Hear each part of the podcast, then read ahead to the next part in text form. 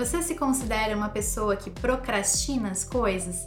Que deixa tudo sempre para depois, para depois e para depois e para depois e acaba nunca fazendo? Será que isso é um problema?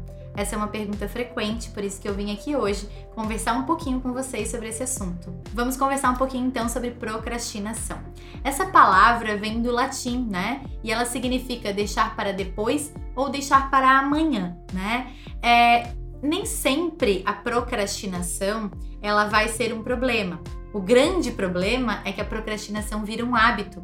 A pessoa começa a fazer isso com mais de uma coisa, com mais de uma tarefa, e ela começa a ser reconhecida como alguém que nunca faz nada na hora, que não consegue cumprir os seus compromissos.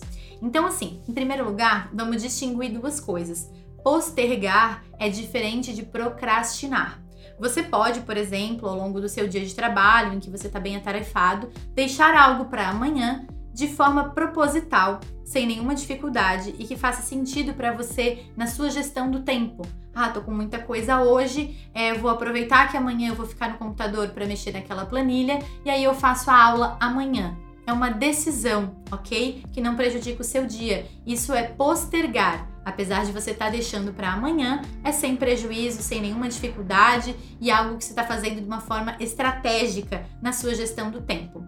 Procrastinar é bem diferente disso. Quando a gente procrastina, a gente deixa para amanhã algo que deveria ser feito hoje, para o qual deixar para amanhã vai haver algum prejuízo, né? Ou financeiro, ou de imagem, ou de bem-estar.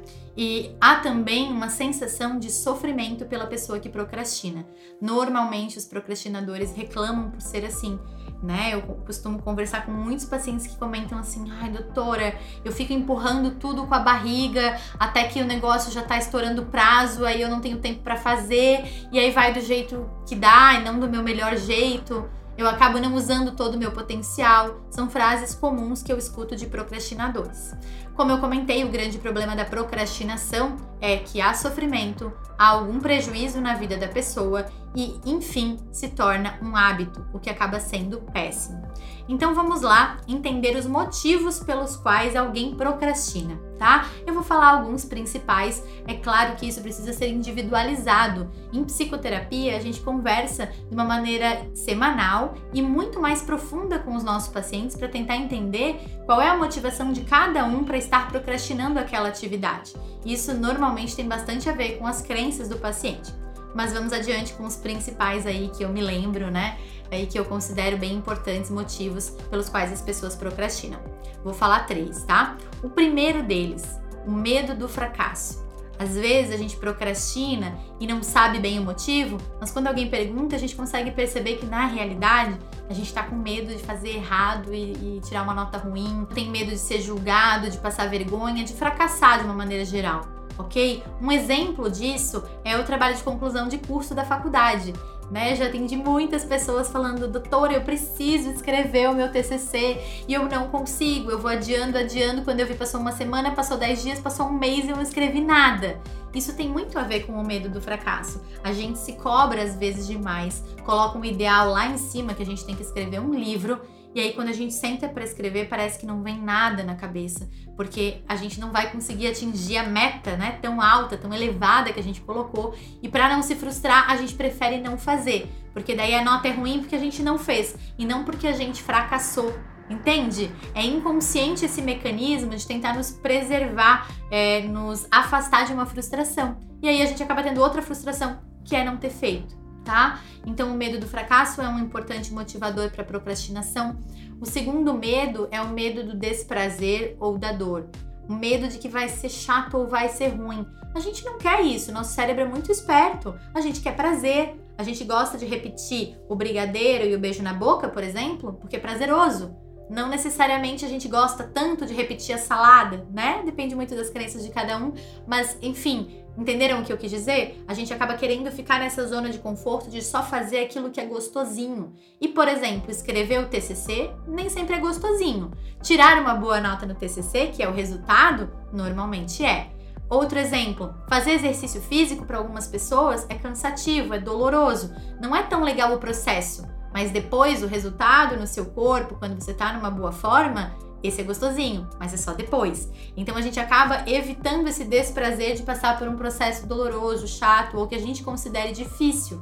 E isso sim acaba tornando o hábito de procrastinar é, como algo prejudicial à nossa saúde, né? Algumas pessoas estão adiando o início da atividade física há anos mesmo quando eles têm doenças. Então, algumas pessoas falam, e aí entra a questão do prejuízo que eu comentei. Algumas pessoas falam, doutora, eu preciso. Né? Não é mais uma opção. Meu cardiologista disse que é para ontem, que não é mais uma opção. E eu fico, fico enrolando e quando eu vi eu não faço.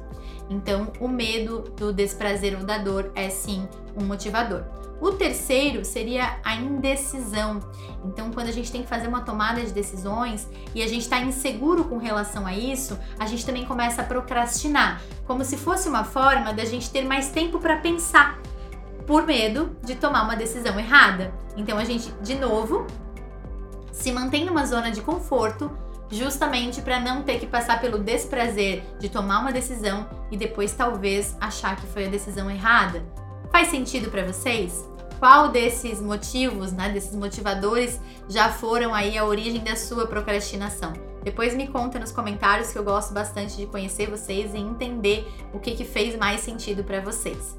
Então, assim, gente, de uma maneira geral, esses são os motivos. E o que, que isso ocasiona? Quais os problemas na vida do procrastinador surgem por conta desse hábito? Em primeiro lugar, pode passar a imagem errada. Uh, vamos dar um exemplo, né? Se o seu funcionário na sua empresa ele procrastina as tarefas que você passa para ele, todo dia você pergunta: fez o relatório? Não, não, é como é para sábado, eu vou fazer depois. Ah, tá. Aí no dia seguinte, você fez o relatório? Não, como é pra sábado, eu vou fazer depois. E aí chega sexta-feira à noite, e chega sábado de manhã a internet pifou e ele ainda não fez. Isso dá a impressão pro chefe dele que ele é um cara relaxado, pouco comprometido ou que ele não se importa com o relatório. E não necessariamente isso é verdade.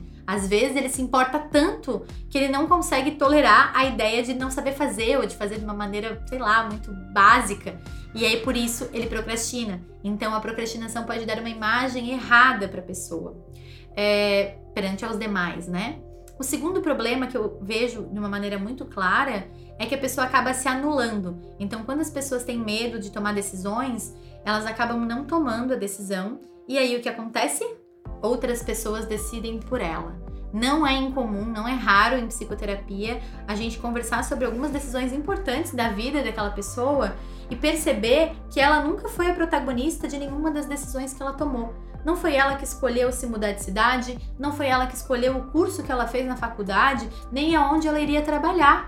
E aí, consequentemente, anos depois, ela se dá conta que aquele, aquele dia a dia, aquela rotina, aquela profissão não tem nada a ver com ela. Mas quando ela tinha que ter escolhido e ela tinha que ter se posicionado, ela acabou ficando com medo, procrastinou. Alguém foi e decidiu por ela, e aí ela que tá tendo que lidar então com as consequências. É só um exemplo dentre vários aí que eu teria para poder explicar para vocês o grande, né, o grande impacto negativo que a procrastinação tem na rotina das pessoas. O terceiro é bem interessante essa questão de se anular, né? Então eu falei a imagem errada é, os outros decidirem por ela, e a anulação, ela ficar confusa com relação a quem ela é, o que ela gosta ou o que ela escolheria. Às vezes a pessoa faz isso uma vida inteira, né, de procrastinar com outras pessoas decidindo por ela. E aí chega num determinado ponto em que ela se divorcia ou sai da casa dos pais, né, quando essas pessoas eram que resolviam a vida dela, e ela começa a ver que ela não se conhece, que ela não sabe o que ela gosta de fazer, ela não se imagina trabalhando com nada e ela não está acostumada a tomar decisões, porque sempre ela delegou isso para outras pessoas, enrolando para fazer e tomar as decisões dela. Faz sentido, gente? Então, assim, né, todos nós ou já tivemos momentos de procrastinação ou conhecemos alguém que é muito procrastinador e eu acho que esses problemas são realmente muito comuns, merecem a nossa atenção. Algumas dicas aí para você que está procrastinando poder começar a colocar em prática e mudar esse hábito. Primeira coisa, você pode distrair a sua mente. Se tá difícil fazer determinado exercício físico, por exemplo, você pode botar uma música, ter algum outro estímulo ou ter, de repente ter uma companhia para fazer o exercício, tira o foco da sua mente da dor do exercício, por exemplo, e aí fica um pouco mais fácil de fazer. Essa é uma ideia, funciona muito bem com criança, né? Quando a criança cai, a gente mostra um outro brinquedo para ela, às vezes ela tá no meio do choro e ela interrompe o choro porque ela distraiu o estímulo cerebral competiu e aí o interesse pelo novo brinquedo foi maior que a dor na bunda por ter caído. Isso a gente faz na vida adulta e funciona, tá? Uma segunda questão é tentar introduzir prazer na atividade. Então, é, de repente, deixa eu pensar, tem pessoas que eu conheço que para poder fazer exercício colocam lá uma série no, no tablet, bem a série preferida, na hora que tem que fazer o exercício que eles mais detestam porque aí eles prestam mais atenção na série, a série é mais prazerosa e menos exercício, fica menos forte o desprazer de estar na esteira, por exemplo. São algumas ideias, tá? Existe também a possibilidade de você trabalhar isso num sistema de metas e gratificação. Então, de você combinar, né, apostas com você mesmo. Ah, se eu escrever tantas páginas do meu TCC hoje, aí à noite eu vou cozinhar tal coisa para mim que eu tô com vontade, né? Ou eu vou me permitir sair para dar uma volta de bike, ou vou me permitir ir no cinema. Então, essa ideia de colocar metas, claro, metas alcançáveis, né, factíveis, e daí colocar uma gratificação associada, funciona muito bem. É uma ideia para você testar e depois me contar se funcionou. Existe uma outra prática que eu considero bem interessante, que é a prática dos 5 minutos. Quando está muito difícil, você está procrastinando demais alguma situação, tenta fazer por apenas 5 minutos. Porque 5 minutos é tão pouco que o nosso cérebro pensa, não, mas 5 minutos eu consigo.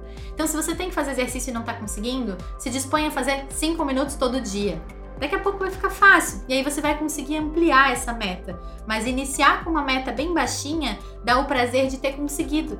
Você vai pensar, nossa, eu falei que eu ia fazer 5 minutos e fiz. Então vou fazer até mais 5, porque hoje eu tô, tô disposta, tô me sentindo bem. E aí o teu cérebro registra essa informação positiva que você conseguiu ontem, então hoje você vai conseguir de novo. É cognitivo comportamental, é como se fosse realmente um treinamento da sua mente. Funciona, tá? É neurociência, gente, parece uma viagem, mas de fato funciona. E claro, se você já tentou essas, essas alternativas, né, essas dicas que eu tô te dando, você já fez tentativa e não tá tendo um resultado legal, eu sugiro que você vá para psicoterapia, sessões semanais com um psicólogo vão te ajudar a entender o que que tá por trás aí dessa sua insegurança, desse medo. E muitas vezes os psicólogos também acabam encaminhando para o psiquiatra porque percebem que o que está por trás, por exemplo, de tanta insegurança ou tanto medo, são crises de ansiedade ou um transtorno depressivo em que a pessoa procrastina porque ela não tem energia para fazer as coisas. Tem pessoas que acham que é procrastinação e quando a gente vai conversar, na realidade elas não estão mais conseguindo nem tomar banho, nem fazer as atividades básicas da casa de tanta fadiga, né, em função de um quadro depressivo. Então, na dúvida, vá para avaliação, converse com seu psiquiatra sobre isso e é, vá encontrando então uma forma de driblar a procrastinação e construir hábitos de vida mais saudáveis para você certo? Espero que esse vídeo tenha te ajudado. Depois conta para mim aqui nos comentários o que, que você achou disso tudo, o que, que você colocou em prática. Se você ainda não está inscrito no canal, se inscreve, clica no sininho para você receber sempre os meus conteúdos e eu te vejo no próximo vídeo. Até lá!